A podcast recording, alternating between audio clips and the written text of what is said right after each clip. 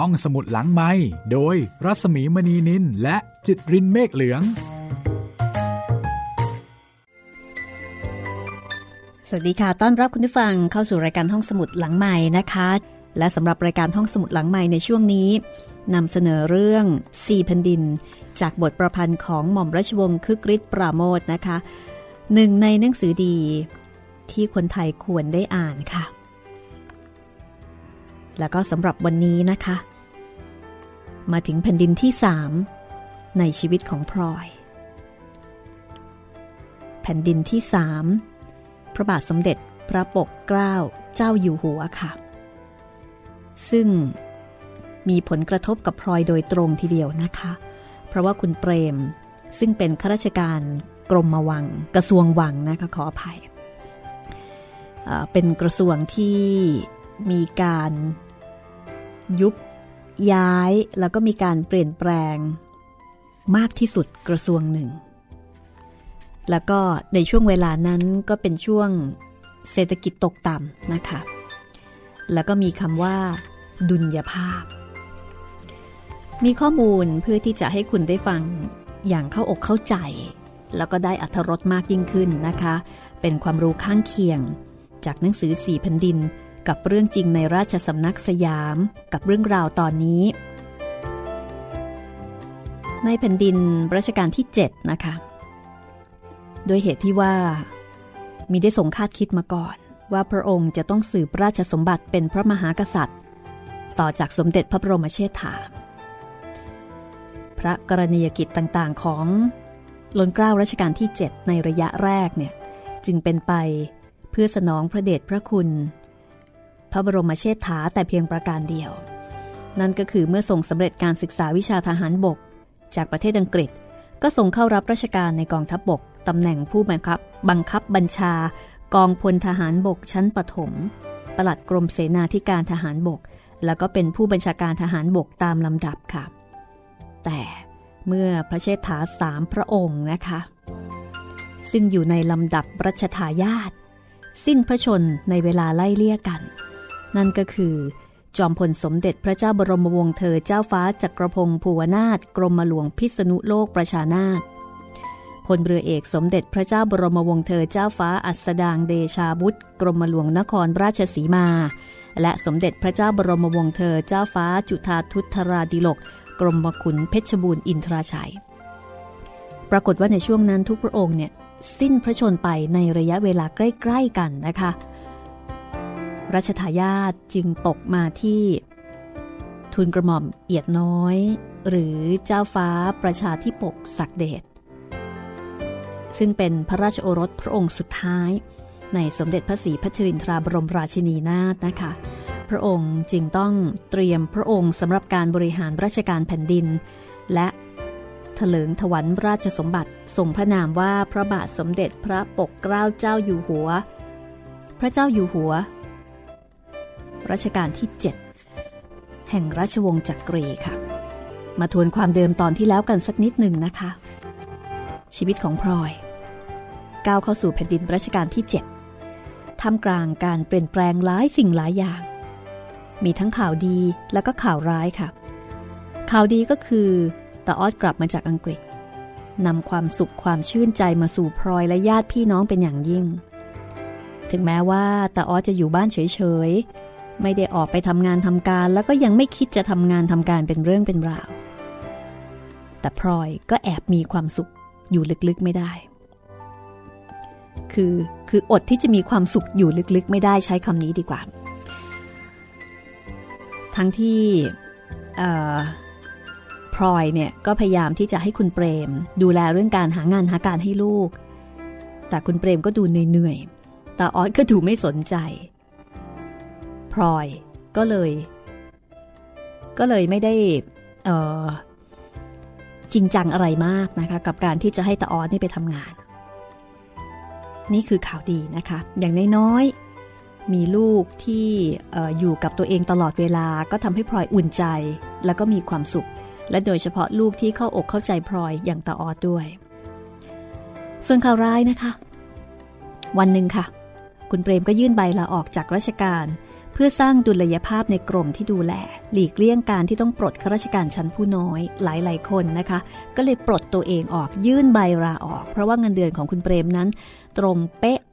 ตามงบประมาณที่ได้รับคำสั่งว่า ให้ปรับเพื่อได้ดุลยภาพ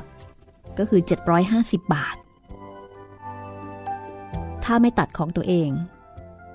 ก็ต้องเอาลูกน้องออก คุณเปรมก็เลยเลือกที่จะปลดตัวเองออกนะคะ พื่อให้รับกับยุคสมัยในภาวะเศรษฐกิจตกต่ำ นี่ก็คือผลกระทบที่ครอบครัวของพลอยได้รับโดยตรงนะคะ เอาละค่ะ ในแง่ของฐานะการเงิน ครอบครัวของพลอยก็ไม่น่าจะเดือดร้อนอะไรมาก เพราะว่าฐานะดีเข้าขั้นขหาบดี แต่ชีวิตด้านอื่นๆ จะเป็นอย่างไรนะคะ กับชีวิตในช่วงแผ่นดินที่ 3 ของพลอย วันนี้4แผ่นดิน ตอนที่ 51 ค่ะ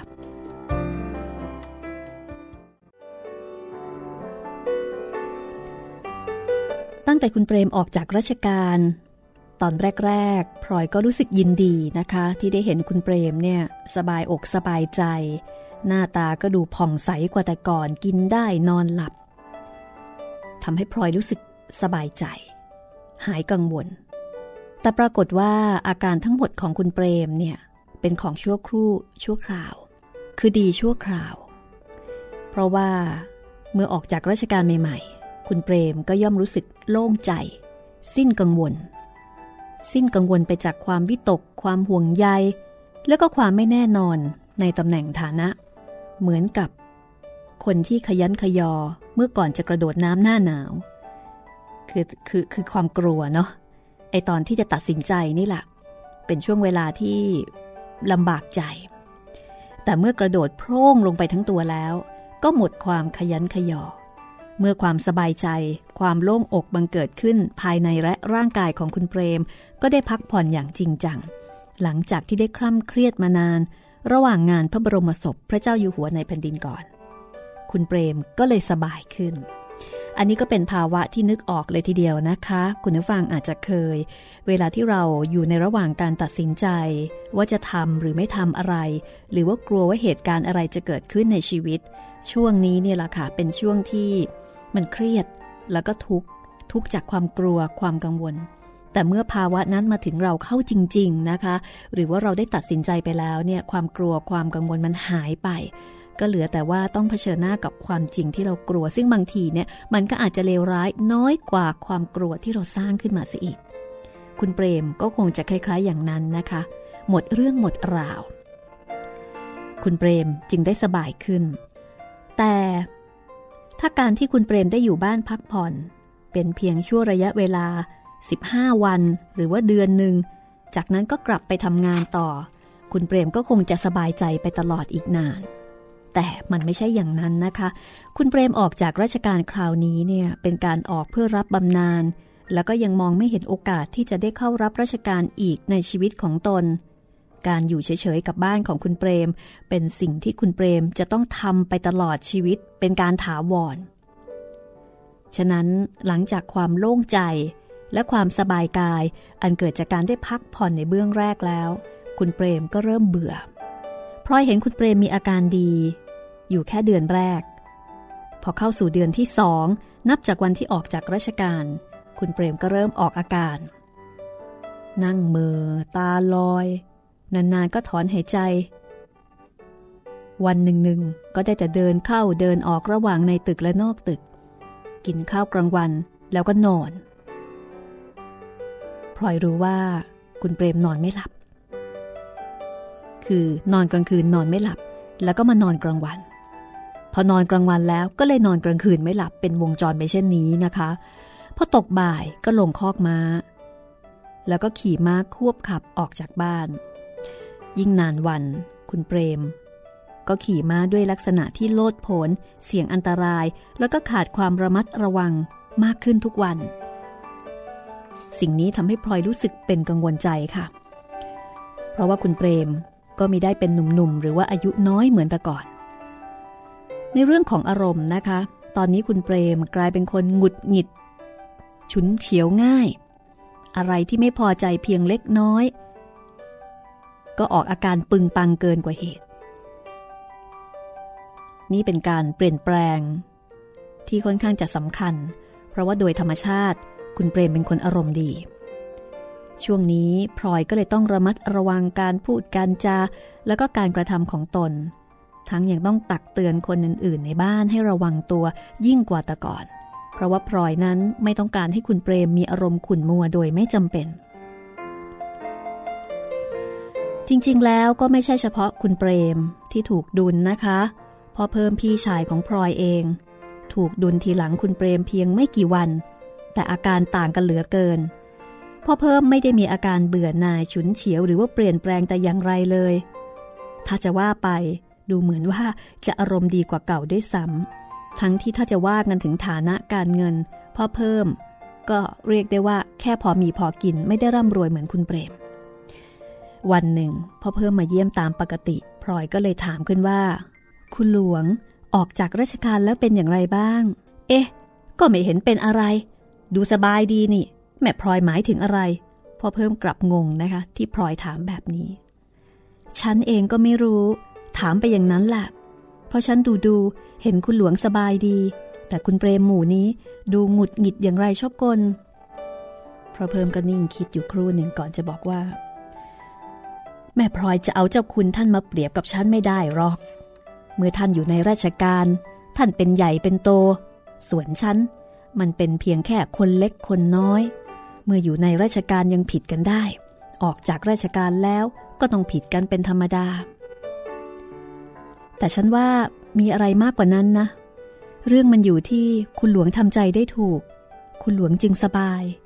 ฉันก็เลยอยากรู้ว่า คุณหลวงทำใจอย่างไร มันก็พูดยากนะ แม่พลอย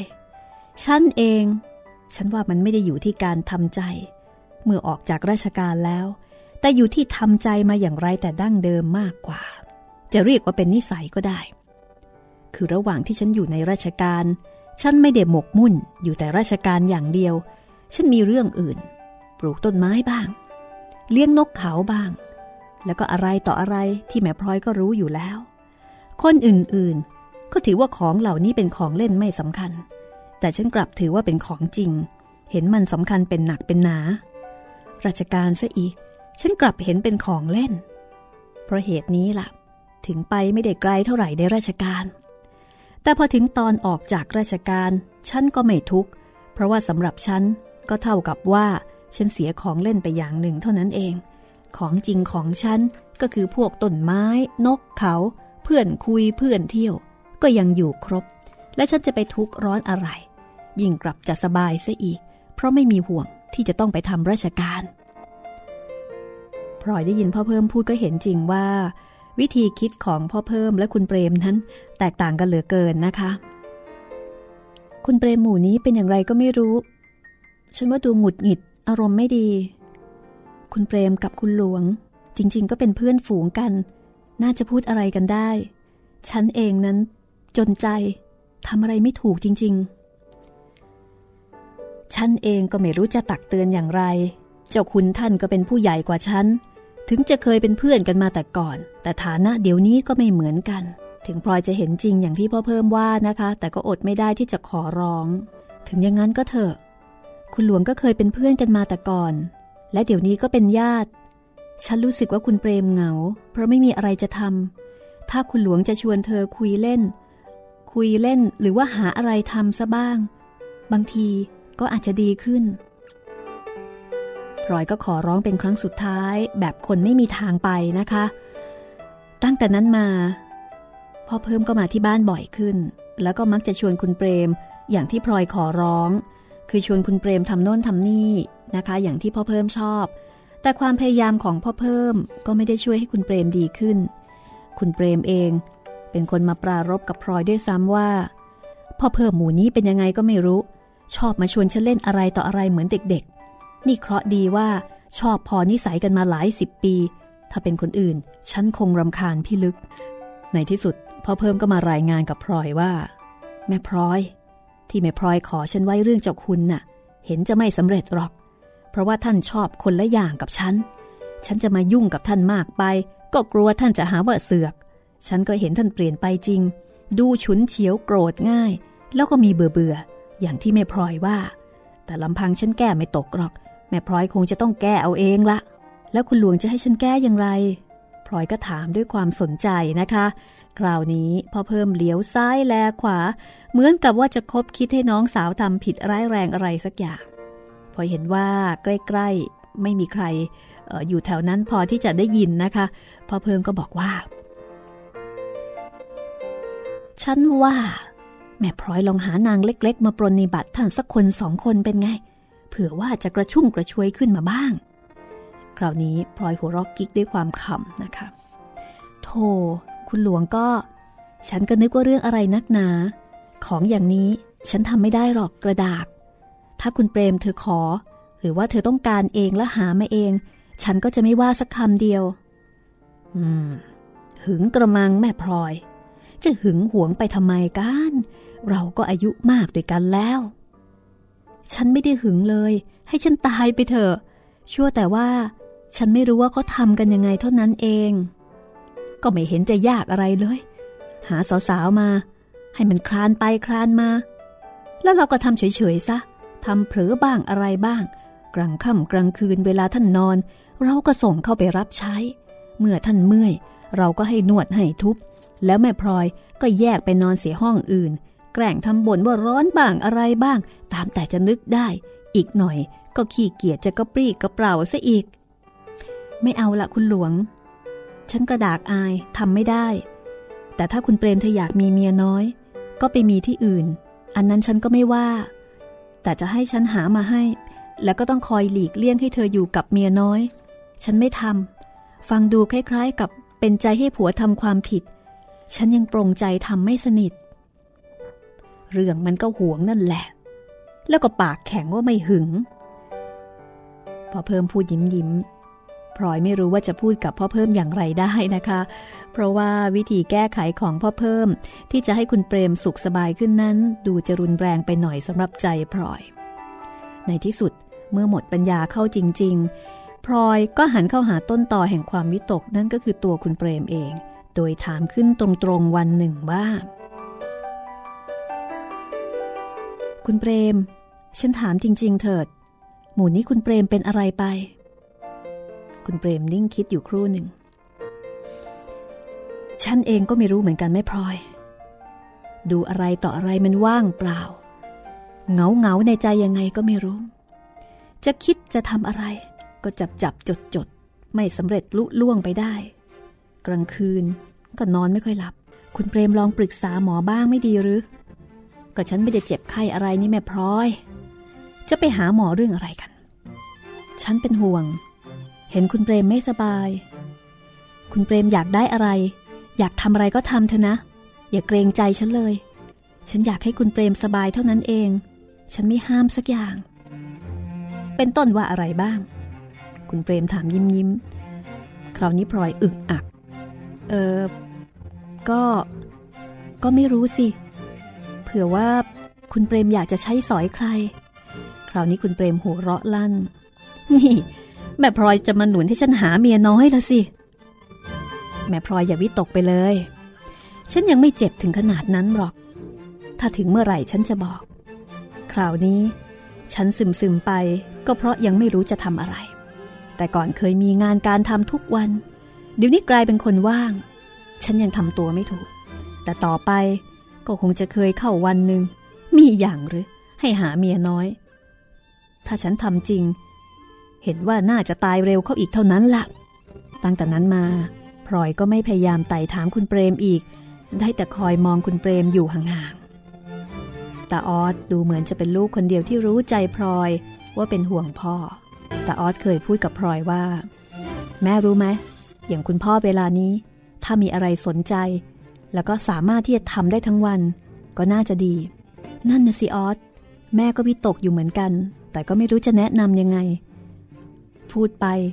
ก็จะหาว่ายุ่ง เดี๋ยวนี้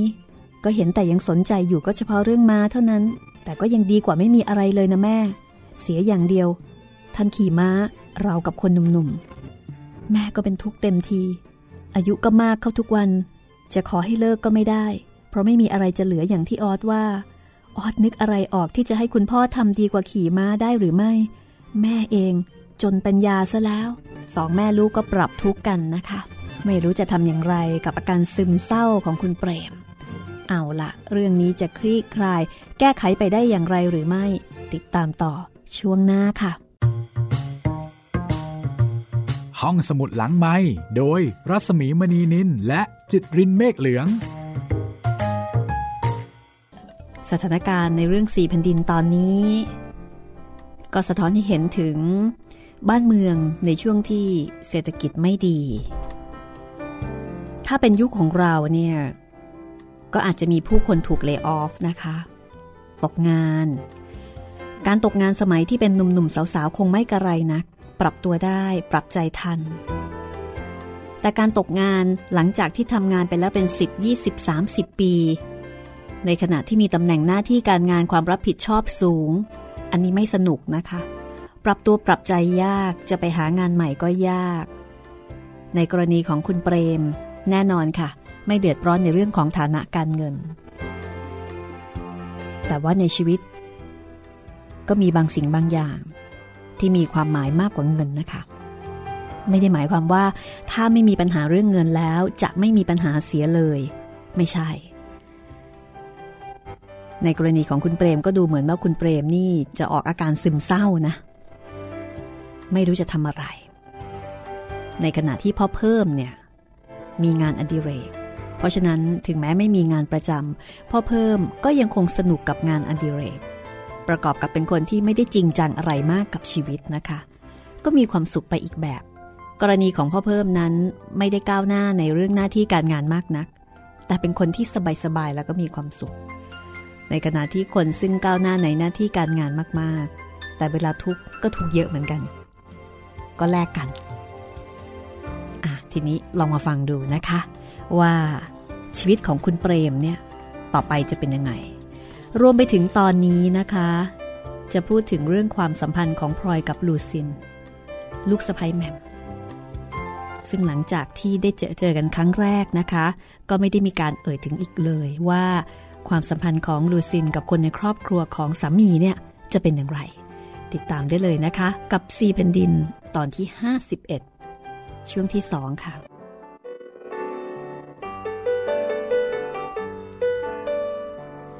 ตาออดบอกว่า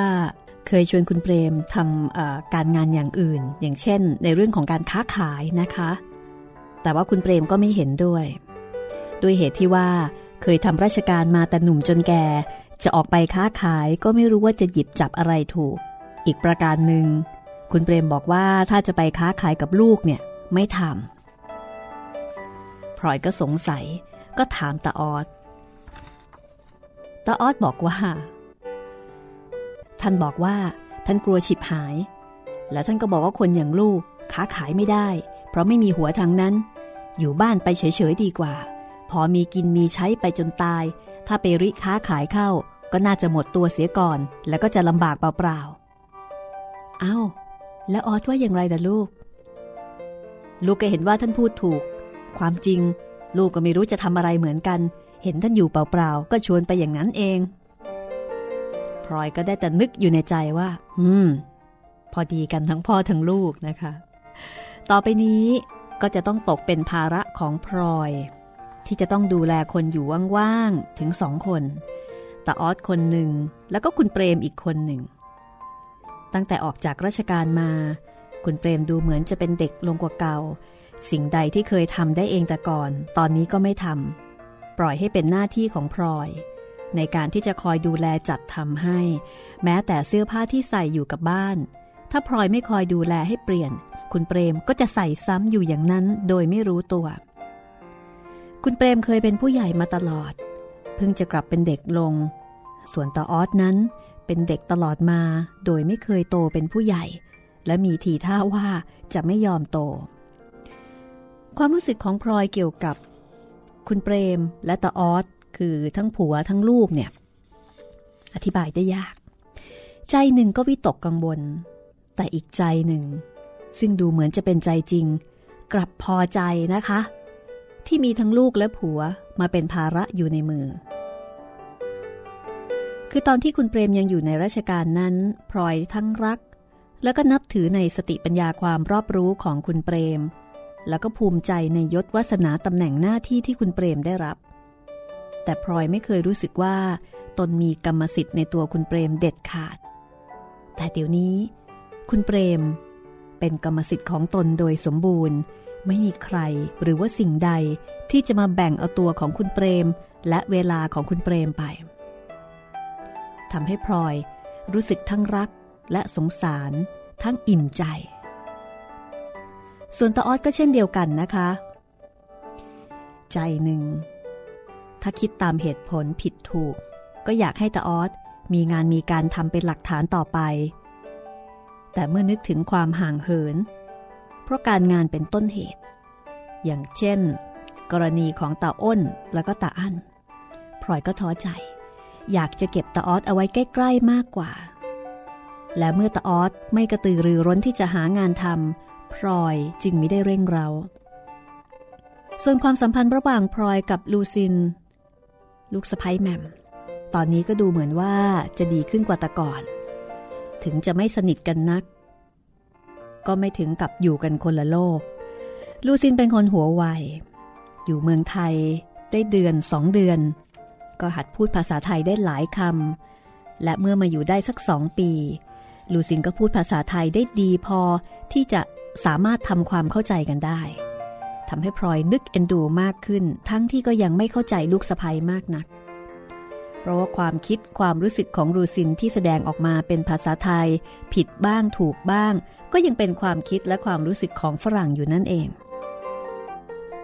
แต่ก็มีบางครั้งนะคะ ที่ลูซินเนี่ยมาคุยแล้วก็เปิดเผยความในใจให้พลอยฟังทำให้พลอยรู้สึกว่าคนเรานั้นไม่ว่าจะเป็นคนไทยหรือฝรั่ง ก็ยังเป็นคนด้วยกัน และถ้าเป็นผู้หญิงด้วยกันแล้วก็มีความรู้สึกบางอย่าง ที่ผู้หญิงทุกชาติทุกภาษาเหมือนกัน เวลาที่ลูซินบ่นคิดถึงบ้านพลอยก็เห็นใจ รู้ว่าถ้าเป็นตนเองต้องตามสามีไปอยู่ห่างไกลจากบ้าน ก็คงจะมีความรู้สึกไม่ต่างจากลูซิน บางทีลูซินก็คุยถึงตาอั้นด้วยความรักความภูมิใจ ในความดี ความฉลาดเฉลียวของสามี ก็ทำให้พลอยใจอ่อน เข้าใจ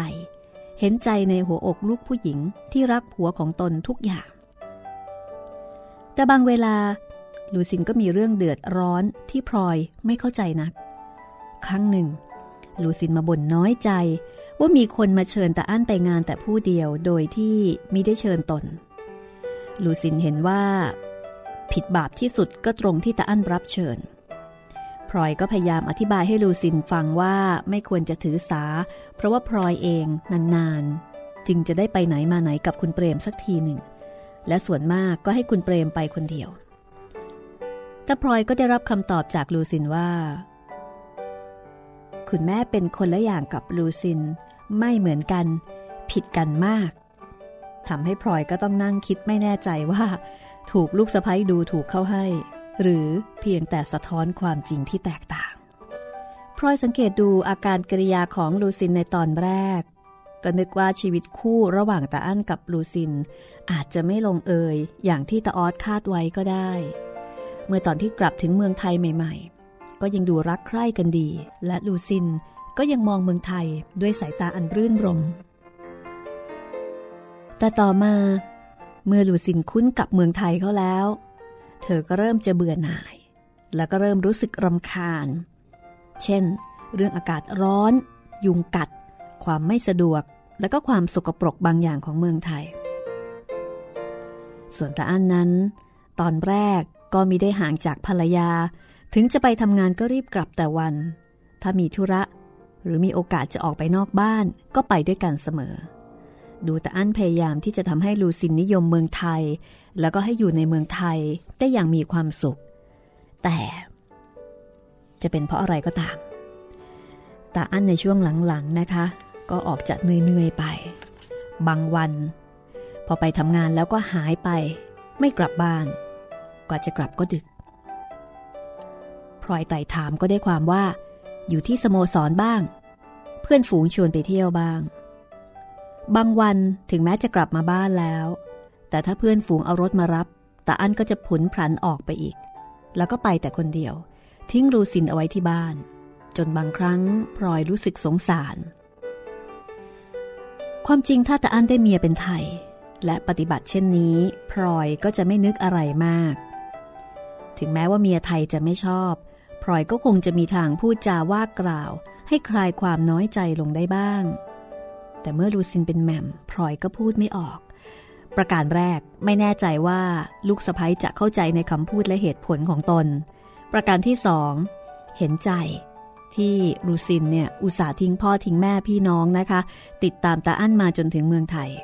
จะด้วยความรักหรือด้วยความรู้สึกความเข้าใจอย่างไรก็ตาม แต่เมื่อตามมาจนถึงเมืองไทยแล้ว ลูซินก็ย่อมจะเห็นว่าตาอั้นเป็นคนสำคัญที่สุด แล้วก็เป็นคนคนเดียวในเมืองไทยที่ตนจะพูดด้วยได้ เมื่อตาอั้นห่างเหินไป ลูซินก็ย่อมจะต้องรู้สึกน้อยใจเสียใจมากกว่าคนไทยธรรมดาที่อยู่บ้านเมืองของตนพลอยเองก็เคยพูดกับตาอั้นในเรื่องนี้ เป็นทำนองตักเตือนนะคะ แต่ตาอั้นก็บอกว่า เขากับลูซินนั้นเข้าใจกันดี เพราะว่าตัวเขาเอง เพิ่งจะเริ่มทำงานใหม่ แล้วก็จากเมืองไทยไปนาน แต่อันให้เหตุผลว่า มีความจำเป็นที่จะต้องหาเพื่อนฝูง แล้วก็รู้จักผู้คนเอาไว้บ้าง ถ้ามาอย่างนั้นก็อาจจะไปไม่ไกลในหน้าที่การงานเหมือนกับต้องหา เส้นสายเครือข่ายนะคะ สมัยนี้ก็ต้องบอกว่าต้องหาคอนเน็ชันอะไรทำนองนั้น ทีนี้เมื่อแต่อั้นจำเป็นต้องทำเช่นนี้ บางเวลาก็เลยต้องไปไหนมาไหนแต่เพียงคนเดียว จะพาผู้หญิงไปด้วยก็ลำบากแล้วก็เกรงใจคนอื่น เมื่อเมียคนอื่นยินดีที่จะอยู่บ้านไม่ออกตามผัวไปทุกแห่ง แต่อันจะพาเมียไปแต่คนเดียวก็ดูกระไรอยู่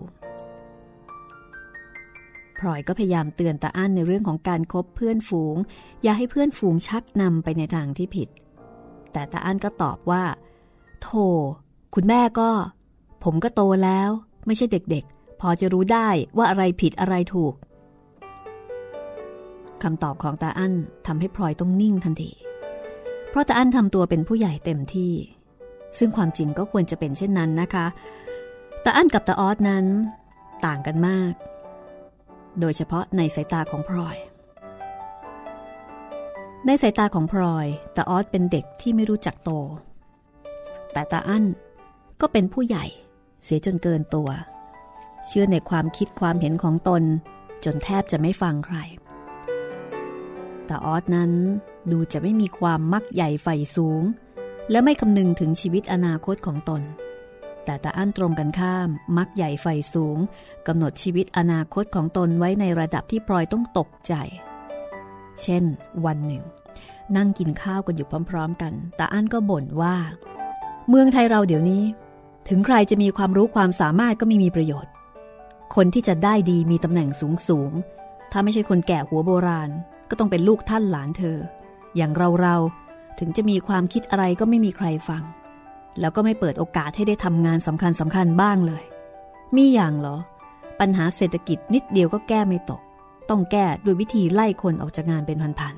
ๆแต่ออดมองหน้าพี่ชายยิ้มยิ้ม แล้วพี่อั้นเห็นว่าใครจะแก้ได้ ถมไป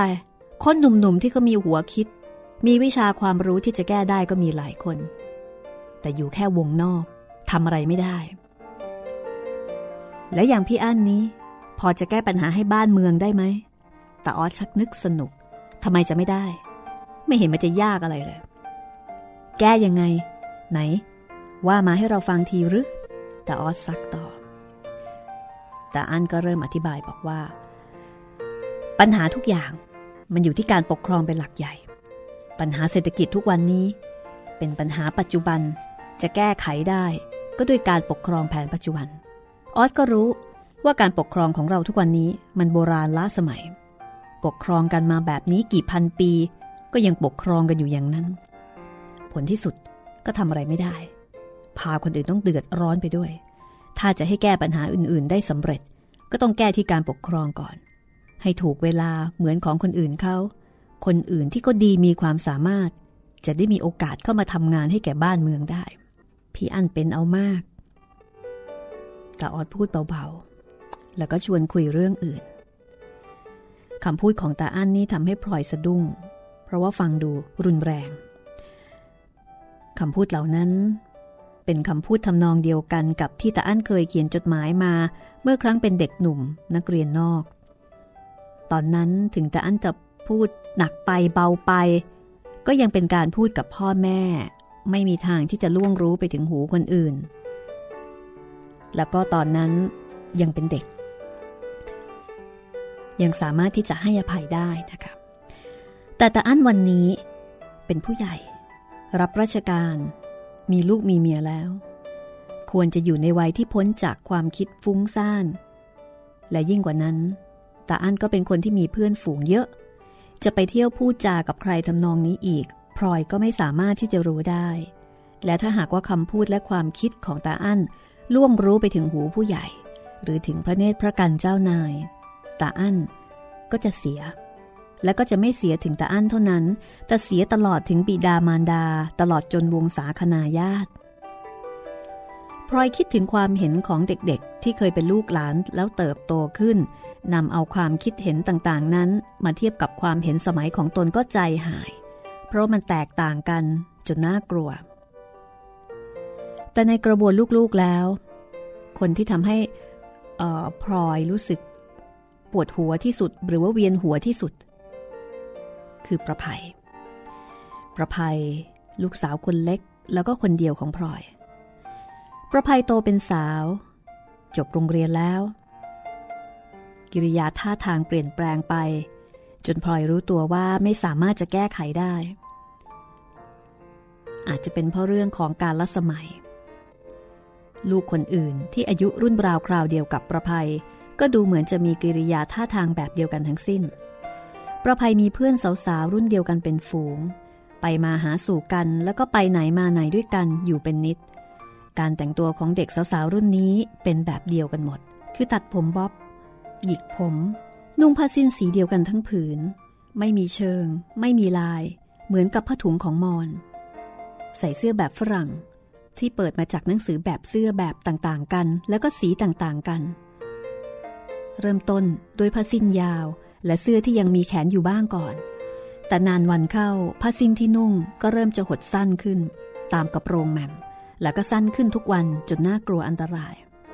เวลาที่จะนั่งจะลุกในสายตาของพลอยแหมมันก็คงจะดูหวาดเสียวนะคะ ตามภาษาพลอยที่นุ่งโจงกระเบนมาโดยตลอด ที่แสนจะมิดชิด ส่วนเสื้อที่นิยมใส่กันก็กลายเป็นแบบฝรั่งจากเมืองนอกแท้ คือเสื้อไม่มีแขน ไม่มีเอว ปล่อยเป็นรูปกระบอกหลวมๆยาวเลยเเลยสะโพกลงมาเล็กน้อย เมื่อใช้กับผ้าสิ้นที่หดขึ้นไปหา ก็ทำให้มองเห็นผ้าสิ้นเป็นขอบเหลืออยู่นิดเดียว พลอยพยายามจะมองดูแบบการแต่งกายนี้ให้เห็นสวย ก็ไม่สามารถจะมองเห็นทางนั้นได้ เคยคุยกับประภัย ประภัยก็หัวเราะแล้วก็บอกว่า สมัยนี้เขาก็ใส่กันอย่างนี้ทั้งนั้นแหละค่ะคุณแม่ ถ้าไม่สวยใครจะไปใส่ เสื้อของคุณแม่เสียอีก แบบเก่าไม่น่าดูภัยจะไปหามาให้ใหม่ และประภัยก็ไปหามาให้จริง ๆ ด้วยเจตนาดีทำให้พลอยพูดไม่ออก ลอยรู้ดีว่าถ้าจะพูดถึงความรักฐานแม่ลูก ประภัยก็รักตนไม่น้อยไปกว่าลูกคนอื่นๆ แต่การเปลี่ยนแปลงในตัวประภัยนั้นเป็นไปตามกาลสมัยไม่ใช่เพราะประภัยตั้งใจขัดเจตนาของพลอยโดยใช่เหตุ พลอยรู้ดีแล้วก็ยอมรับกับตัวเองว่า ถ้าหากประภัยทำตัวตามที่พลอยอยากเห็นบางที ประภัยก็คงจะต้องอยู่คนเดียว หรือว่าอยู่กับคนแก่ๆอย่างพลอย แล้วก็ไม่สามารถที่จะร่วมกลุ่ม กับคนรุ่นราวคราวเดียวกันได้นะคะ ปัญหาของพลอยและประภัยนี่ก็ไม่แตกต่างไปจากพ่อแม่ในยุคปัจจุบันนะคะ ก็คงจะหลายยุคมั้งที่รู้สึกมีปัญหาในเรื่องของการแต่งเนื้อแต่งตัวกับวัยรุ่นนะคะพลอยก็รู้สึกว่า เป็นหน้าที่ของตนในการที่จะเข้าให้ถึงความรู้สึกแล้วก็จิตใจของลูก โดยเฉพาะประภัยที่เป็นลูกสาวพลอยพยายามที่จะเข้าใจ ไม่ว่าจะเป็นเรื่องใด ๆ แต่ถึงจะได้ใช้ความพยายามอย่างมากแล้วก็ตาม บางครั้งพลอยก็รู้สึกว่า ตนอยู่ห่างไกลกับลูกคนละโลกลำพังประภัยคนเดียวก็ไม่ค่อยเท่าไหร่ แต่เวลาประภัยมีเพื่อนฝูงมาหาที่บ้าน ซึ่งส่วนมากก็เป็นเพื่อนนักเรียนโรงเรียนเดียวกันพลอยก็รู้ว่าเรื่องที่เด็กรุ่นใหม่คุยกันนั้น ตนไม่สามารถจะเข้าใจได้ทีเดียว เพราะว่ามักจะคุยถึงเหตุการณ์ที่พลอยมิได้ไปร่วมด้วย และถึงคนอื่นๆ ที่พลอยไม่เคยรู้จักแม้แต่ชื่อเสียง ทั้งหมดนี้ก็ทำให้พลอยอายเพื่อนฝูงของประภัย แล้วก็ต้องหลบหลีกไปนั่งที่อื่น เวลาที่ประภัยมีเพื่อนมาหา ส่วนช้อย ช้อยก็ยังคงไปมาหาสู่กับพลอยอยู่เป็นนิด แล้วก็เป็นคนที่คอยให้สติพลอยในเรื่องลูกได้เป็นอย่างดี ถึงแม้ว่าช้อยจะมีอายุมากขึ้น แต่ก็ยังคงแข็งแรง กระฉับกระเฉง ทันยุคทันสมัยทันเหตุการณ์ ตอนนี้ช้อย อยู่เพียงลำพังคนเดียวในวัง ยังคงอยู่ที่ตำหนักเสด็จ คุณสายและแม่ชั้นมารดานั้นตายไปเสียแล้ว ในระยะเวลาที่ห่างกันไม่กี่ปี เมื่อพลอยพูดถึงเรื่องประภัย และการเปลี่ยนแปลง นิสัยใจคอ ตลอดจนกิริยาท่าทางชอยก็บอกว่าพลอยนี่ ช่างไม่ดูสังขารเสียบ้างเลย อย่างเราเนี่ย มันแก่ๆตามกันลงไปแล้ว เด็กรุ่นใหม่ เขากำลังจะเติบโตขึ้นมา เขาก็ต้องมีจิตมีใจ มีท่ามีทางของเขาเอง จะให้เหมือนอย่างเราอยู่ตลอดไปอย่างไรได้ ฉันก็ไม่ได้ว่าอะไรหรอกช้อย แต่บางที ฉันว่ามันดูออกจากเกินเกินไปบ้าง ดูเขากล้ากันนัก ไม่สมกับเป็นลูกผู้หญิงเลย มันก็เป็นเหมือนกันทุกสมัยแหละพลอย คนแก่ก็ต้องเห็นคนสาวปราดเปรียวเกินไป กล้าเกินไปพลอยลองคิดถึงแต่ก่อนบ้างสิ สมัยเมื่อเรายังสาวๆ คุณอาสายบนปากเปียกปากแฉะ เรื่องแม่พลอยบ้าง เรื่องชั้นบ้างทำอะไรก็ไม่ถูกใจไปทั้งนั้น แต่เอาเข้าจริงเราก็ไม่เห็นจะเป็นอะไร แต่สมัยก่อนผู้ใหญ่เตือนเราก็ยังฟังบ้าง แหม ก็ฟังไปอย่างนั้นล่ะ ฉันเองก็เกือบจะไม่ได้ฟังเลยนะ เพราะรู้ว่าผู้ใหญ่ก็ต้องบ่นไปว่าไป มาเดี๋ยวนี้เป็นผู้ใหญ่เข้าเอง ก็ยังไม่ลืมความหลังแต่ก่อน จะว่าเด็กก็ยังต้องระวังอยู่เสมอ กลัวเด็กจะหาว่าฟุ่มเฟือยไปพลอยอย่าไปห่วงประภัยกันเลย คนเรามันเกิดมาเป็นสาวหนเดียว ปล่อยเขาสนุกสบายไปตามเรื่องตามราวเถอะ เราได้อบรมมาพอแล้ว ฉันเชื่อว่าเขาคงรักษาตัวเขาได้ชอยนี่ก็แปลก ฉันรู้จักมาไม่รู้ว่ากี่สิบปี ตั้งแต่เด็กด้วยกันจนเป็นสาวแล้วก็แก่มาด้วยกัน ฉันไม่เคยเห็นชอยมีความทุกข์ความวิตกเหมือนคนอื่นเขาเลย เคยเห็นตะโกรธแล้วก็ปึงปังประเดี๋ยวเดียว แล้วก็หาย แล้วชอยก็สนุกได้ต่อไปอีก ถ้ายังสาวอยู่ฉันก็พอจะเข้าใจ แต่นี่เราก็อายุมากเข้าด้วยกันทั้งสองคน ชอยทำยังไงนะ ถึงได้ไม่มีทุกข์กับใครเลย มองอะไรก็ดูมันง่ายไปหมด คนเราเกิดมา มันก็ต้องแก่ต้องตายไปทุกคน ฉันรู้อย่างนั้นก็เลยตั้งใจว่าจะสนุกเสียสักชาติหนึ่ง มื่อยังสาวๆ ก็ยังสนุกได้จริงอย่างที่แม่พลอยเห็น แต่พอแก่ลงชักใจไม่ดีอยู่พักหนึ่งเหมือนกัน แต่ฉันก็มาได้คิดว่า ความแก่ที่เรียกว่าความทุกข์นั้น เป็นเพราะใจของเราแท้ๆทีเดียว ร่างกายของเรามันก็ต้องแก่ด้วยกันทุกคนไม่มีใครห้ามได้ แต่ความทุกข์มันอยู่ที่ใจที่ไม่ยอมแก่ ถ้าใครเก็บใจไว้ให้สาวเมื่อตัวแก่แล้ว ก็คงจะต้องทุกข์หนักทีเดียว เพราะกายมันไม่ยอมทำตามใจ เหมือนกับคนที่ยังเป็นสาวไปจับตัวคนแก่มาวิ่งแข่ง คนแก่ก็ต้องแพ้เพราะวิ่งไม่ทัน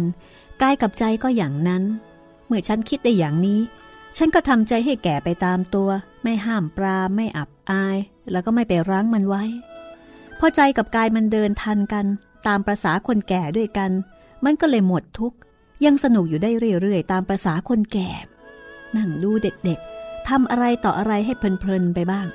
แล้วก็เล่นกับความแก่ของตัวเอง เมื่อยคบบ้าง หูหนวกไปนิดนึง ตาบอดไปหน่อยนึง ฉันก็จดจำเอาไว้คุยอวด พวกแก่ๆในวัง เป็นเรื่องสนุกสนานคลึกคลื้นทีเดียว เดี๋ยวนี้มีของเล่นใหม่ คือวันหนึ่งหนึ่งก็แข่งกันว่าใครจะแก่กว่าใคร ฉันเรียกว่าเล่นทำแก่ ก็สนุกไปอย่างหนึ่งเมื่อยังเด็กๆ ก็นั่งคอยวันคอยคืน อยากให้ถึงเวลาจะได้โกนจุก อยากจะเป็นสาว เดี๋ยวนี้นั่งคอยวันคอยคืนจะให้หกสิบลูกหลานจะได้มารดน้ำฉันเองก็บอกไม่ถูกว่า เมื่อตอนเด็กหรือตอนแก่นี้ ตอนไหนใจคอมันจะตื่นเต้นมากกว่ากัน นี่คือช้อยนะคะ ซึ่งสนุกได้กับชีวิตทุกช่วงวัย ถ้าคิดได้แล้วก็ทำใจได้อย่างช้อย ก็คงจะทุกน้อยนะคะ เอาละค่ะ วันนี้หมดเวลาของห้องสมุดหลังใหม่และสี่แผ่นดินแล้วนะคะ ต้องลาคุณผู้ฟังไปก่อน กลับมาติดตามชีวิตของพลอย ช้อย แล้วก็คนอื่นๆต่อได้นะคะ ในตอนหน้าสี่แผ่นดินตอนที่ 52 ค่ะ วันนี้ลาแล้วนะคะ สวัสดีค่ะ ห้องสมุดหลังไม้โดยรัสมีมณีนินและจิตรินเมฆเหลือง